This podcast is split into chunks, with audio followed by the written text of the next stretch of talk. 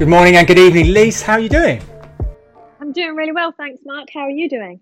Oh, really good, really good. Thank you. Um, I did a bit of a training session this morning. I've showered and cleaned, and uh, I'm ready to roll. Have you put your and have you put your Tesla mind chip back in? no, I haven't actually, but I know later on in the conversation today, I've got a bit of uh, some Elon Musk quotes to drop in. So, Lise, listen, to, tell me, how have you been? What have you been up to the last couple of weeks? I'm good. It's not that long since we last spoke. So, um, actually, my mum has gone back to the UK and life has resumed here in Sydney. So, things are starting to open up a lot more.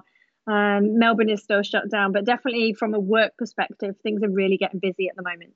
Um, I've been busy helping out individual clients and also helping out a studio as well this week at the moment. Um, how about you there in the UK, Mark? Yeah, good. Um, a couple of things actually. So on the sort of work side, actually, been working with a lovely. I think I mentioned last time with a, wine company here in the UK, and uh, so this week I've been doing some sort of design thoughts and thinking around sort of bag in box. Do you remember the bag in box for wines? They're called BIBs or I do. I do. Yeah, they're very 80s. But anyway, the um, a lot of UK companies, wine companies and grocers are starting to notice the big upturn in sales. I think Co-op had something like 300% increase in sales of larger volume wine vessels. Yeah, the technology has really improved recently. So not just bag and box, but also things called bagnums, magnums, bagnums, um, and they're essentially just bagged wine, equivalent of three bottles. Um, so people are starting to recognise the fact that you know they get a lot more bang for buck, as it were, yeah, it's also a big it's a big perception change, isn't it? I think we're all a lot more open to different substrates and you know formats and layouts now. We don't just think of oh if something's in a bag, rubbish poor. Oh, exactly. And it's it's moved actually. I mean, in the eighties and certainly in the nineties, it was seen as the value. I mean, as a student, that's what you would get. You get a bag of wine, a sort of box of wine, stick it in the fridge. But uh, now it's stepping into sort of more of a premium tier. So then that's good. It's working on sort of wines. Um, starting to notice that a lot of uh, clients and, and, recruiters are reaching out now for um, people for work, which is good. So there's a bit of an upturn, or appears to be. The economy is showing signs of life in terms of sort of what agencies are up to. I don't know if you've noticed the same over there, Lise. Yeah, it's, it's definitely picking up. Although I mean, we're going to talk about it a bit later on, but there's a lot more freelance um, roles available um, than full time, or full time ones that are in a lower yeah, that's right. So we discussed this before, weren't we? About within the design industry, certainly within our sort of pool of what we work with how we work. You've got junior, mid, and senior designers. Then you step into design director, creative director, and what have you. Design director, creative director roles are few and far between. I think um, more so, as you just said, Lise, these sort of designer roles are, are out there for the for the taking. Um, so no, uh, in terms of work, that's all good, all positive. Uh, personal life, um, had a short holiday last week, which was great, just down in the southwest of England, um, hitting the coastline. Pretty miserable weather-wise, but and that um, is why. Tell the viewers because we don't have the video, but tell the viewers that is why you're sporting a moustache and a backwards cap today, like you're 25. Well, no, that's more than the fact we're still in the lockdown, and I'm not I'm not seeing many people at the moment, so uh, I can sort of start growing facial hair in, in weird places and start sort of trialing what my hiding my receding hairline. It's not receding, by the way; it's just a high hairline. Uh, and oh, I also just started, restarted an old hobby uh, of mine, which used to be kickboxing. Um, I'm absolutely loving it. Uh, although I'm a bit of a lump, as some of you may know, and um, my foot dexterity is that of a woolly mammoth. So I'm currently working on my footwork. But uh, no, it's great getting back into a bit of kickboxing. Uh, I'm not a fighter by any stretch of the imagination. I just I see it as a great form of exercise. So um, that's really enjoyable. All good. All good on that front. All right, then, Lee. So today's discussion, uh, a discussion podcast, is around the uh, subject of risk and bravery. Um, so we, you and I discussed this the other week, and sort of be a great subject to have a chat about. And, uh, and sort of in the context of the discussion we're having, it's sort of aimed at sort of again the creatives and business brand owners uh, and brands. And we just want to have a look into how we uh, perhaps on a personal level and sort of a business side, take risk and bravery on board and sort of how we approach them? I think it's a really interesting point. We've we've spoken about it before, and it's something that I'm hugely passionate about because you know me, like I'm all about taking risks. Um, some of them pay off, some of them don't, and I just really encourage people to to take them generally in the studio. And, and we're creative, so it's generally what it's naturally what comes to us. Um, but I think in terms of the topic of bravery, and we'll, we'll define bravery, and then we'll counteract that with risk is there's some really brave and exciting brands and happenings at the moment, even more so because of this pandemic. I think people we spoke last time about bold pivots and how brands are having to shift what's normal. And I think the ones that were doing it before pandemic and also the ones that are doing it now are the ones that they really excite me. And so I love to talk about bravery. Um, but that's not to say it's all positive, you know. Um, so I think we should probably start off by defining and then have a nice little discussion. So I risk and risk and bravery and whether they're mutually exclusive. Yeah, well, absolutely. Well, go for your because I've got some definitions too. And uh, if you type in um, what is the definition of risk into Google, for example, you come up, you get so many responses and answers, and there's so many different, and everyone has their own perception of what a risk is and what bravery is. So let's start off with the definitions first, and that'd be quite handy. At least go for it. What, uh, what what would you define as those? So bravery is the act of being courageous and bold. So I just went for the simplest definition. It is being courageous and bold, and then with risk, it's avoiding um, taking a chance on losing something. And actually, I found it quite interesting to look at the words that were opposite them or in the same bracket. So if you look at your thesaurus with bravery, you'll get daring, you'll get fearless, and you'll get courage. And with risk, you'll get peril, danger, hazard. So they're kind of like bravery is very quite kind of quite positive, quite, you know, like I feel like I have armor on my back and I'm a bit powering forward, whereas risk falls into a bit more of like it feels a bit dangerous. And even to look at the opposing word so when you look at bravery like the opposite of that is fearful or cautious or scared. Um, but for me it's, bravery is facing those fears. So brave for me is you're being courageous so you're obviously scared of something. Whereas risk risk is more about chance and opportunity. So you're taking a chance or an opportunity when you may have something to lose. We talk we talk we talk a lot about risk in businesses especially don't we because you know a lot of businesses are trying to mitigate the risk and then as creative people come in and try and tell them just to have a go.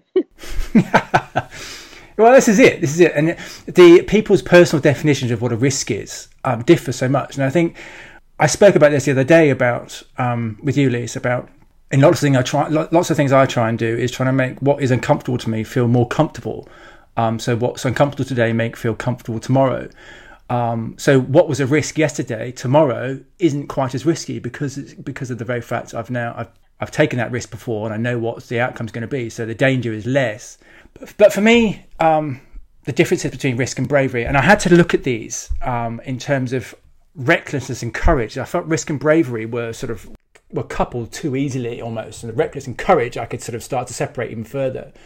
Uh, and I found a really good definition of, of these two here. So, courage is taking risks for a great cause, and recklessness is taking risks for the sake of your ego which I thought was a really nice interpretation of the approaches to, to them both. But in terms of, uh, in the realms of our industry and the context of brands as such, risk taking is part and parcel of growing any successful brand, I think. No, we've definitely we've definitely seen over. I mean, look, for years now, we've seen challenger brands. I mean, you and I have always been excited by the brands that are coming up, you know, out of the blue. I listened to a really good podcast actually just before I chat today on the future of food, and it was by the owner and CEO of Oatly brand. Now that's a great brand example of someone who like it's probably not so breakthrough now, but like they're still doing things to innovate in the space. But where it came from was through I know we talk about risk, but actually when you listen to the podcast and he talks a lot about the research that went into it. So data, I know we've kind of talked about magic versus logic and stuff in the past. Um, but there's, there's a certain amount of risk you can mitigate, um, but you can never quite judge how people are going to react to what you launch into the world. Um, but that was a really good podcast. I'll send you that to add to the show notes. And because things are so mainstream now, like if, like you say, like if you launch a different type of um, plant-based milk now, is it a risk? Not really, because it's already popular. So I think what we're looking for when we look to brave and courageous is what's in the space.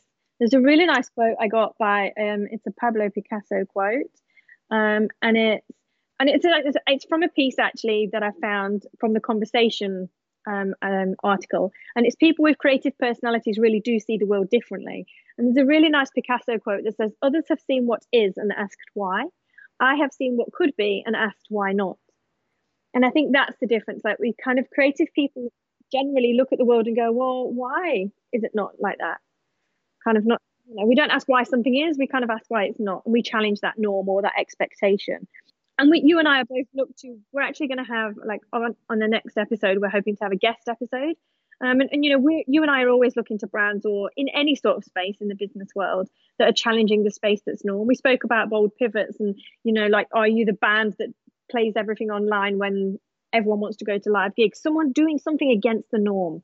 I guess the benefits to taking risks, you've got to look assess those first before you actually do those, and the reasons why people do take risks. And I've, I've sort of broke it down to three areas. I say I broke it down. I was reading an article by a guy called Taylor Reedman, who's got a great company name. It's a, it's a marketing firm called Bare Knuckle.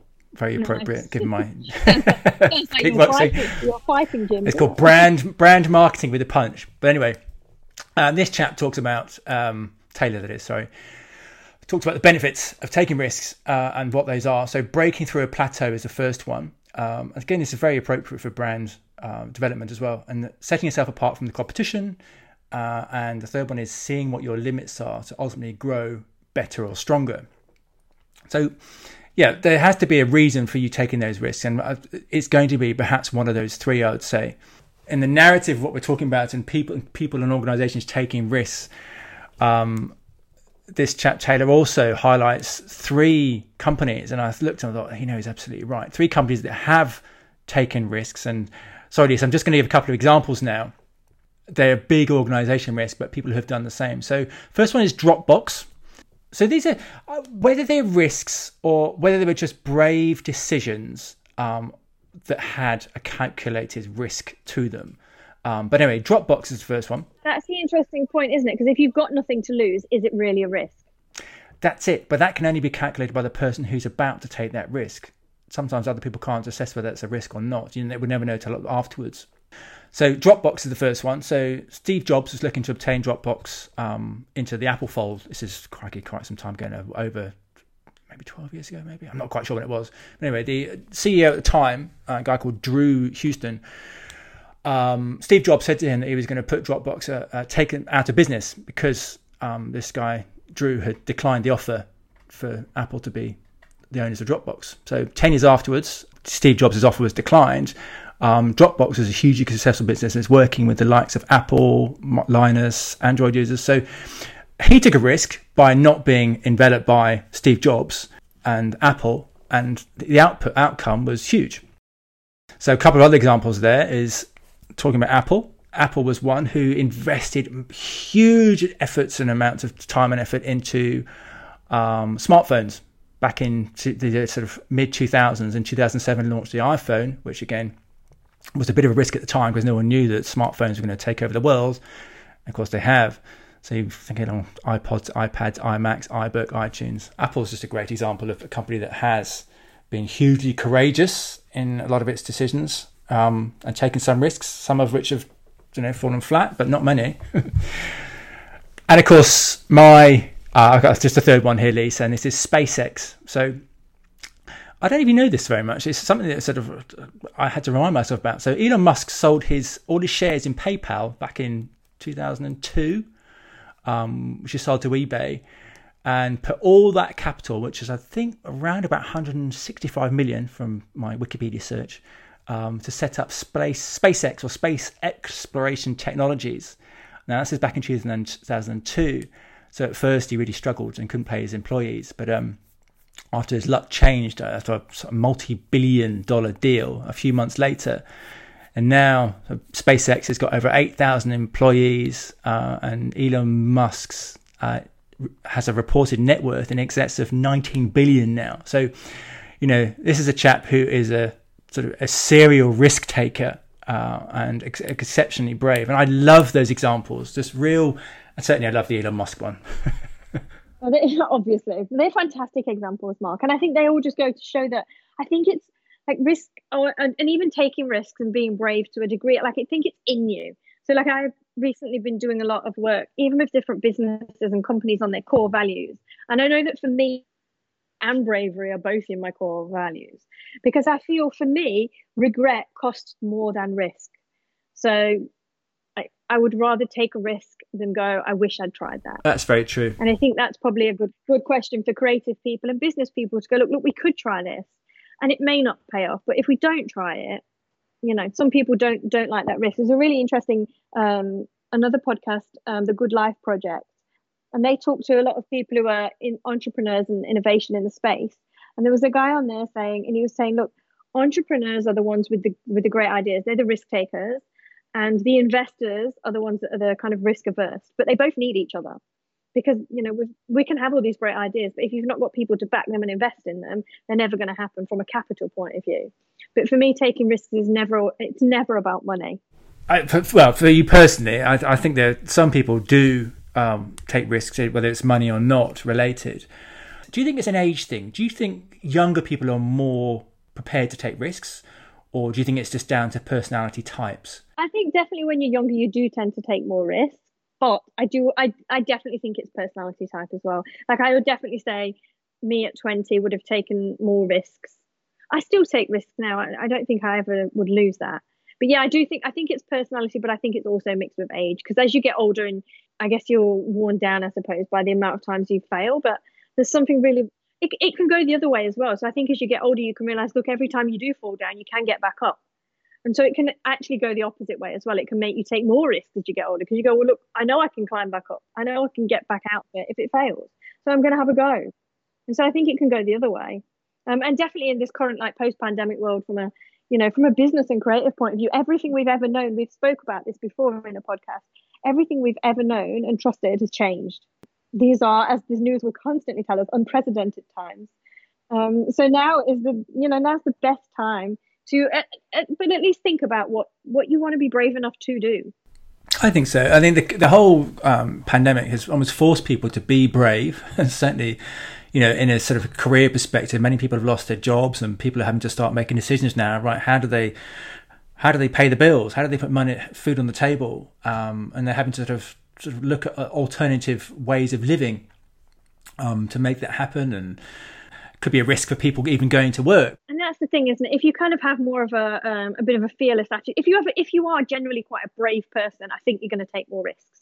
So I think although they're they're different to me, they do sit side by side. What's a big risk that you've taken, Mark? What's the biggest risk you've taken? the biggest risk I've taken. Do you know, I, I I was thinking about this and thinking, right, I know we sort of said we'll try and give some personal examples, um, and there's there's plenty of examples. And something funny enough, um, where you and I align quite well, perhaps, is the sort of the decisions in moving abroad as, as a part of a career choice in order to sort of pursue a, a career option. So, for example, uh, moving to the States or Australia, and I know you've done the same in sort of Australia and China and what have you. And those are big sort of decisions to make. You have to. There's a high level of bravery involved in certainly when you're moving a family with you too and it, it's you know either way you're you're making a decision which is going to have a big impact on the rest of your life but i think what you touched on before which is quite useful is sometimes and i believe that if you have a lot of practice in taking risks you become a little, a little bit more sort of hardened up to what the potential outcome might be. So if you do fall, you know, well, I can get back up from this. So, for example, if you make a decision to move move abroad for argument's sake, for a career perspective, you find that once you've made that move, it's not the right decision. Only time will tell. Um, and when you come back, if you have to move back from that particular role or job or go back to what you were doing previously, you know that actually, you know what, it wasn't that much of a risk. It was a brave decision for me to make to make make that move, but I knew that it was the option was to come back and I just pick up where I left off, if that's the case, depending on your circumstances. So yeah, in terms of my own personal example, Lise, um, I don't mean I like to think that I'm brave and it's in my DNA. I think everyone likes to think that. Yeah, but like different things mean brave or risk for different people. Like settling down and having a family for some people is brave, um, or it's taking a risk because it also affects other people. So I think the one thing that shifts as you get older is you start to think about how it affects how your decisions affect other people more than just you. I think that's definitely for me as I've like I guess I kind of think more about the people it affects, not just like 18 and you go, like, I'm going to move across the world, or, you know, you don't really think about it too much. You just do it and you don't think about the consequences. And I think probably as you get older, you think more about the consequences for other people than just yourself because you know what you can cope with.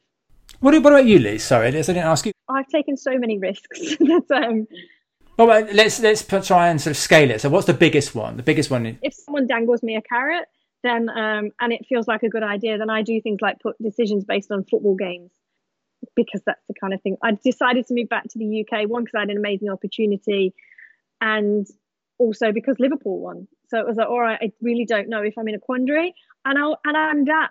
I'll take it on that. You kind of know when you know. Sorry, Liz. Yeah, I, I didn't. You, you. Where, where, did Liverpool football come into it? You, you decided to move back to the UK because Liverpool won. Oh, so I, I would make the game of all right. I've been offered something in the UK or I can stay here in Sydney. It's a good opportunity. What shall I do? I tell you what, if Liverpool win, I'll take it. And if we lose, then I'll stay here in Sydney. That's the kind of crazy things. But ultimately, there's a nice little, nice little fact that people always say: when you toss a coin, you make your decision when the coin's in the air. Oh, so I see. So you you were you were using the Liverpool the narrative of Liverpool winning to as a sort of a coin, a flipping of a yeah, coin. Yeah, like I see. I you, you know okay. what the chance of that happening is. Um, and I'm a big believer in trusting your gut instinct. If something feels right, then you should definitely just grab it and run with it. So for me, like, I mean, you know, from me in the past, Mark, like you and I have worked together. So for me, going to China was a big risk. It was an opportunity, and I literally said, "Well, look, I've got the opportunity to go and work there for six plus months. Never been to China before. Working with a great agency, if I can sublet my apartment, I'll do it. And within 24 hours, I was booking flights. So that for me was a risk. But at the time, it didn't feel like as big a risk. And that's where bravery kicks in. So for me, that that particular experience and living there made me very, very sick in the first three weeks. I, you know, dropped 10 kilos in weight. It made me very poorly. For me, I was determined not to give up. So I think there's a level of bravery that comes into resilience and grit. And yes, maybe on, on the offset of that, that was probably really stupid. But I think also bravery comes into it, grit and resilience. So you and I worked together. You know, I was never massively into the gym. I was fit, active, and I was really quite tiny. But only when I started to burn out and I was starting to rely on too much coffee a day that I go, all right, you've got to fix this. And develop like an autoimmune condition. It, for me, I'm someone who I have to push myself to the limit and not drop. And then I go, okay, I'm brave enough to climb out of this now. I have to do this. And since then, completely like I'm now a nutritional nerd. You know this. I know more about plant milk. so I know everything about you know foods for the gut and all that kind of stuff because it's it was how I got stronger, and that's always been my goal: is how can I learn more? How can I grow as a person and be a better version of me? Or how can I be stronger? Like, why do you go to the gym every day and push yourself outside of comfort zones? Mm-hmm. Because you want to be a better version of you. Yeah. Um, and and for me, risk and bravery, those kind of things are all coupled into that. I want to be ever curious and ever grow. And, and most creative people are curious. We we kind of want more than what we have, and that's not in a greed point of view. It's a more is out there. What's what other problems can I solve? And the Oatly thing was an interesting conversation because the guy was talking about, you know, he realized there were people who were lactose intolerant or that had gut issues. And, he, and although almond milk and things like that were out there, there were other issues that were triggered by these things and they were also not sustainable so he kind of set out with look i've got a problem to solve and I, you know push yourself outside of that comfort zone it, it does come naturally to me and i've crashed and burned and fallen a lot of times but that doesn't stop me wanting to do it. But i think you become uh, one not just you but anyone can become a bit of a serial risk taker. Um, and i think you, what happens is because you, you're building up your own levels of resilience and i know we've discussed in the past about what resilient, resilience actually is but I guess what I'm saying is, in practice now, if if an offer were to come up for you to perhaps to take up another role in another foreign country, potentially, let's say China, um, you know what the sort of not what sure, you could be expected. Sure my mum would let me. yeah. That's true. Yeah, that's true. Like I think that's the thing. Like once you push yourself to a to a certain level, you go like. I mean, look, I thought I would be fine in China. And China was, I've got some amazing friends there now. I love doing work for the country. And, you know, like it was a really good experience. I look at it now, it was a really good, good experience. But at the time, it was one of the hardest things I've ever done because with three weeks in, and I was literally struggling to get up out of bed to go to work every day. And I was not going to give in. And so at the time, it was really hard. And actually, some of the best experiences are the ones that you look on them in the in the future and go, oh, yeah, I remember that. Like Facebook does that thing on your timeline of remembering reminding you of things that have occurred. Like I think mine reminded me seven years ago I was in Vegas. And you go oh, like, wow, that's exciting. No one's going to be going there for a while. But you know, like kind you need to remember the, the journeys you've gone on to encourage you to take more. So yeah, like if someone said, Oh, could we work in another country? If it felt right, then sure, just grab it and, and run with it. And you know, like I'm you know deep down you know there's a great book by malcolm gladwell that um, called blink. And he talks a lot about kind of gut instincts and trusting your first instincts. And and i'm all about that. I'm all about kind of like if you, if it feels right just go for it. Even if logic tells you like it's the stupidest thing to do in the world. And perhaps you know perhaps if i'd have dug into it more with china it did. But it was an opportunity. And i'm glad i did it now and i think you you know you've moved all over the world in different countries and things and i definitely know that one thing that both of us have we've sort of never intended to work in big design agencies because we wanted to go to a smaller design agency or brand agency and kind of make something of them. If you walk into someone who's always done well, and the same with with clients as well. Like I I love working with the clients that are the challenger brands, the ones that have look I want to want to do something brave. All of the design agencies that I look up to, and you know Dixon Baxi and Love, I talk about a lot um, when we do this podcast. But they're just agencies that are going like we just want to work with people who are willing to have a go. and I guess it's not just the agency; it's also working with clients. There are certain clients, and you who have that. And I know we've discussed it previously as well about entrepreneurial spirit, and you're working with like-minded people who who have that in them almost. And entrepreneurs, I guess, have on a on a spectrum, they are probably slightly more reckless than most. And by reckless, I mean that they're prepared to uh, put themselves at risks just to see what happens. And it, I guess it's not always about bravery. They somehow they get a bit of a a bit of a high from taking that risk, uh, and it is quite addictive. You know, you get certain people who base jumpers, for example, who jump off bloody cliffs and buildings. They get addicted to that, and they will do that day in day out because they enjoy it. And there are people like that who will take who are serial risk takers, and regardless of the consequences. And that's when you do step into the realm of being reckless.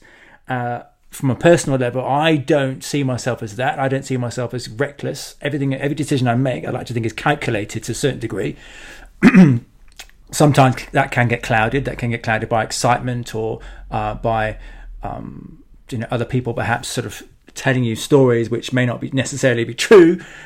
I think it's all about mindset, isn't it? Mindset um, versus opportunity and kind of how you're going to approach it. And also allowing yourself, you know, to like there's a really good Brene Brown talk, um, a TED talk about vulnerability and exposing yourself to emotions. Um, and not kind of like you know, kind of go, oh, being brave enough to go. Being brave doesn't mean just suck it up and get on with it. It means like, heck, I'm about to cry my eyes out, but I'm still going to have a go anyway.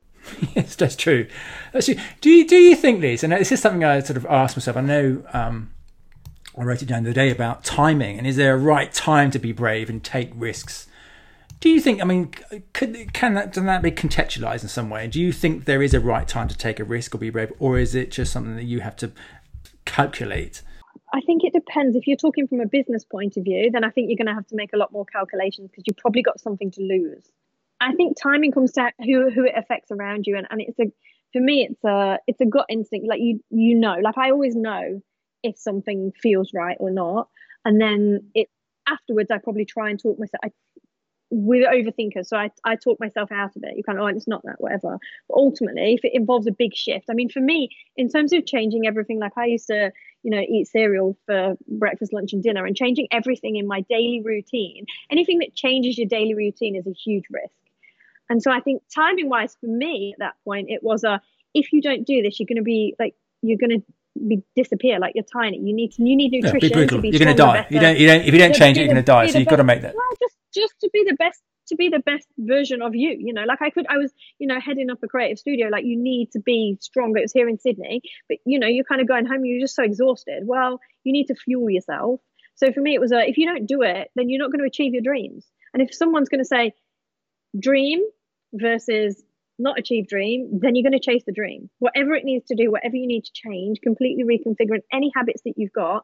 And i am an all or nothing so if i'm going to do it it's like me as a person you're going to get like i love what we do so you know like it's interesting um, i've been in studio this week and kind of watching the dynamic of people who go in with a freelance mentality which you know some people do they go in and go right i'll do the job sit there do the job and leave and like hats off to anyone who is able to do that but i love what we do and I care about what we do. And I find it really difficult to switch off at the end of the day. I'm not saying I necessarily take, like, you and I know we've come home and we're doing a podcast. so, you know, like it, it filters into your life. And so I think risks are, like you said with the base jumper, yes, there's the thrill that comes with it, but it's something that ripples through their life. Like it, it gives you, it makes you feel alive.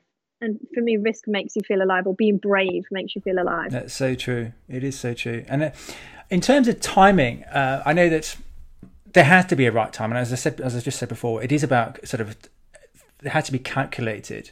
And I've got a c- couple more examples of organizations, companies, and brands that perhaps um, have chosen the right time. For example, uh, post COVID, or not say post COVID, but now we're still within COVID, but sort of post the seriousness of the pandemic, KFC, I don't know if you've seen Lise, uh, KFC, Kentucky Fried Chicken, finger licking good, their finger licking good slogan. Um, they quite cleverly said um, they put out sort of some adverts saying, um, so finger licking good doesn't quite fit uh, in the age of COVID 19. So it's now just it's good. They've removed finger licking for the for the concern of obviously spreading COVID, which I thought was brilliant. So they've taken their own slogan and adapted it, saying, "Listen, we weren't right before. We're just going to change it now for the short term," which is brilliant. Another really good example was, and I know we had a giggle, giggle about this a um, couple of podcasts back, was the Marmite and uh, Lynx Africa. Yeah, they bought out another one, haven't they? Have they? What what was it? What was what's the new one? Yes, I can't I can't I can't, I can't remember the flavour now, but they're doing a new one. Yeah, you do. Let me know because they did have they've had leather and cookies before and skateboard and roses, which are always completely random.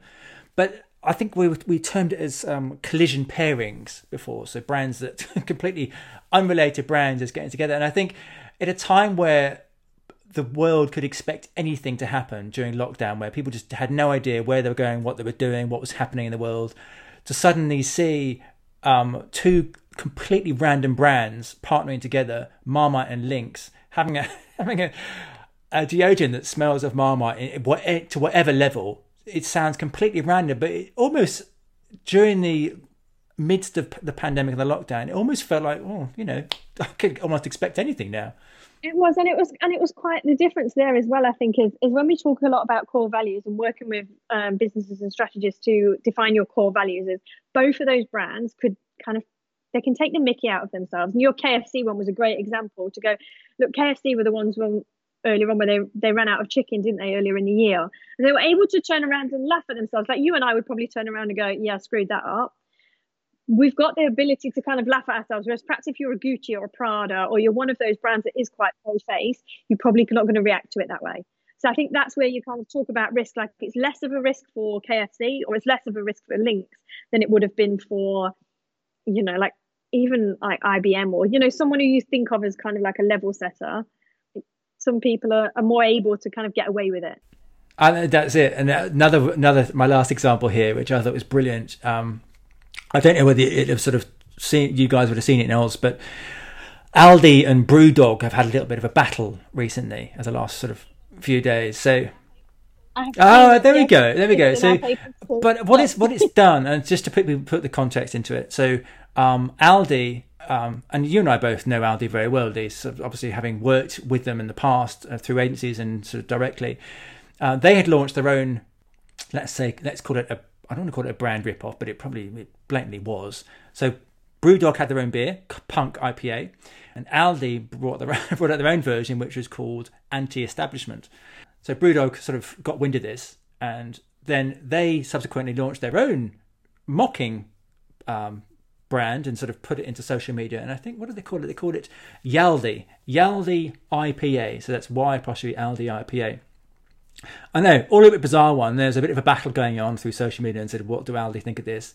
And Brewdog suggesting, look, is this something you perhaps um, want to stock in your stores?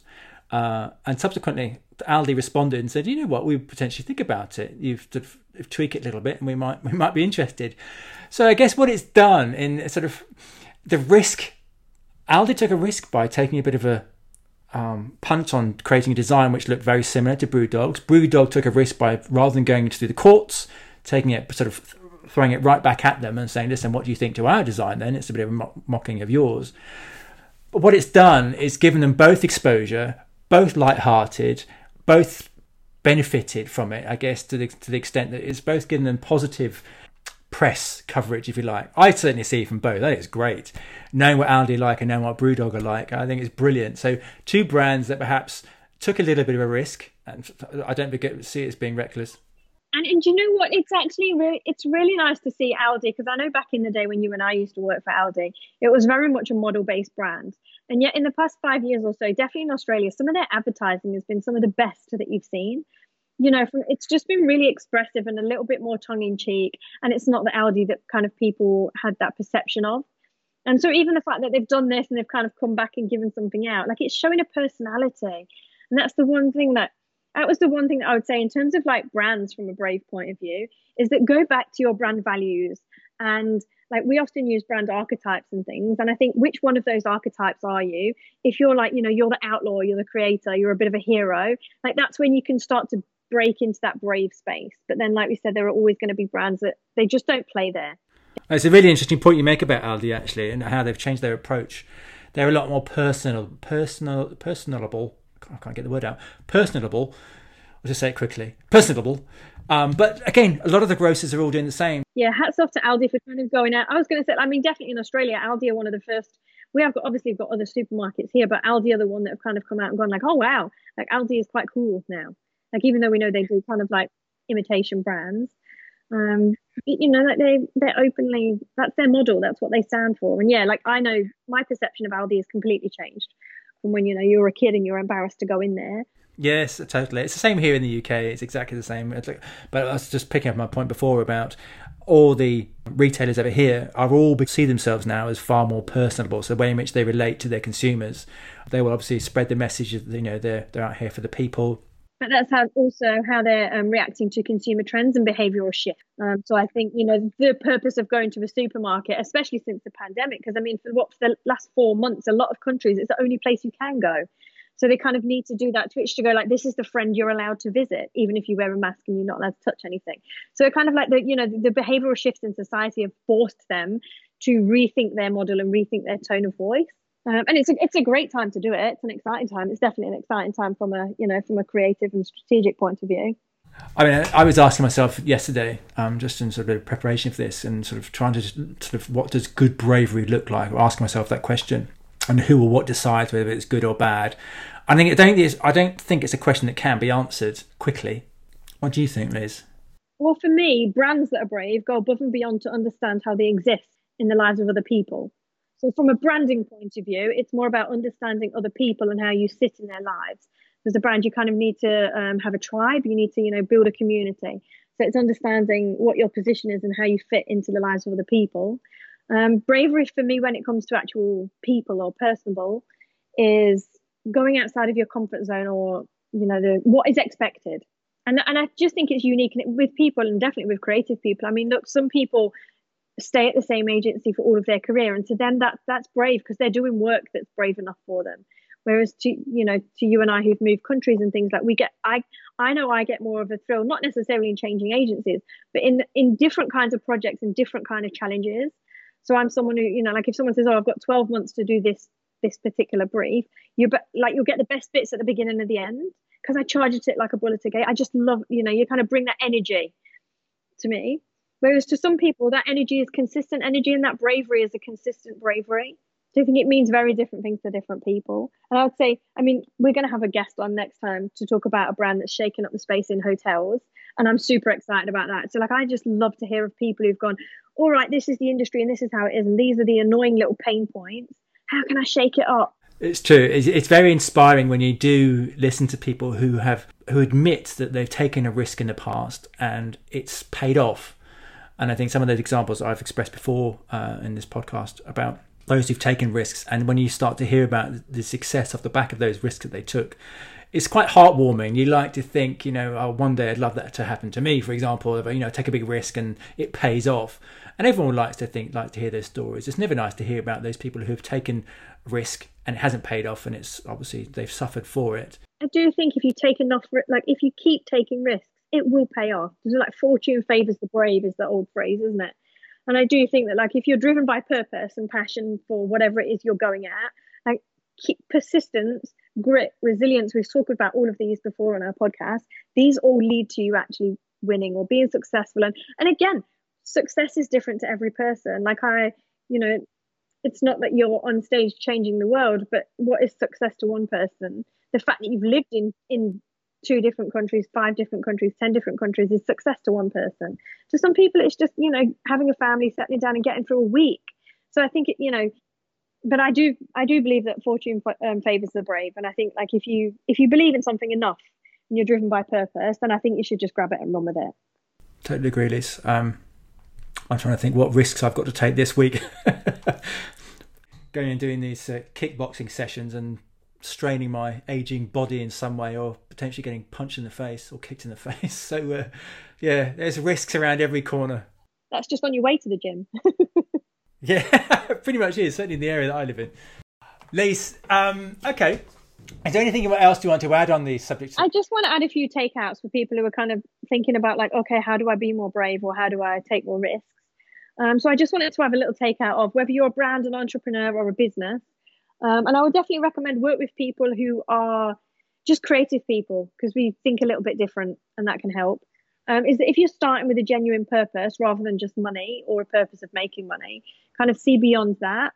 Um, get specific about who or what it is or for, especially if you're a business or an entrepreneur and you've got an idea. Like, get really specific. Like, as a business, what's your target market?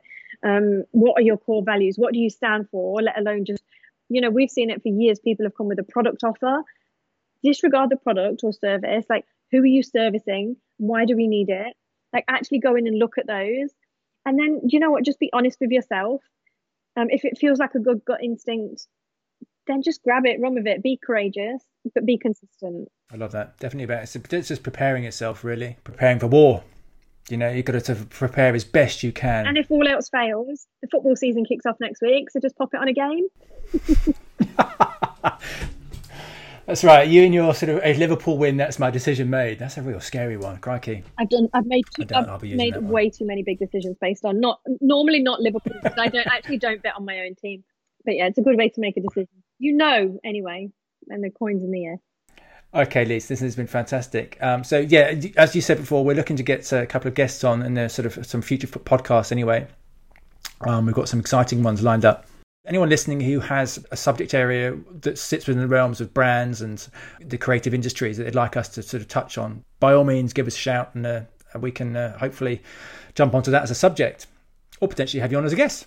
Yeah, I was going to say, based on this kind of brave brand stuff and people that are brave and shaking up the industry, if there are people that kind of feel like they're doing something different, like we are going to do a few guest episodes, um, but we're going to get a few of these going, and it's really exciting for us and hopefully for you to kind of put something out there to go, look, this is different, this is bold, this is brave. Um, let's talk about it and why you got there and how. Lovely. I'm going to uh, drop all the any sort of quotes and s- links into the show notes, which um, I will drop in at the end. And, and within those show notes, there will see all, all the contact details for um, for Lisa and I. But um, just in case, Lisa, we'll put, tag it on just to, just because we can. Um, how can people get in contact with you, Lisa? You can find me at lisahastings.me, the website, um, Lisa Hastings on LinkedIn, hello lisa at mail.com, or just find me on Instagram at shoebox20. That's brilliant. And mine will be in the show notes. I know, I know, I know. Goodness me. I will get there one day. But hello, hello Siri, what are my details? Maybe that's the best way to do it. Lisa, thanks ever so much. Just I look forward to chatting in the next couple of weeks. Thanks a lot. Chat soon.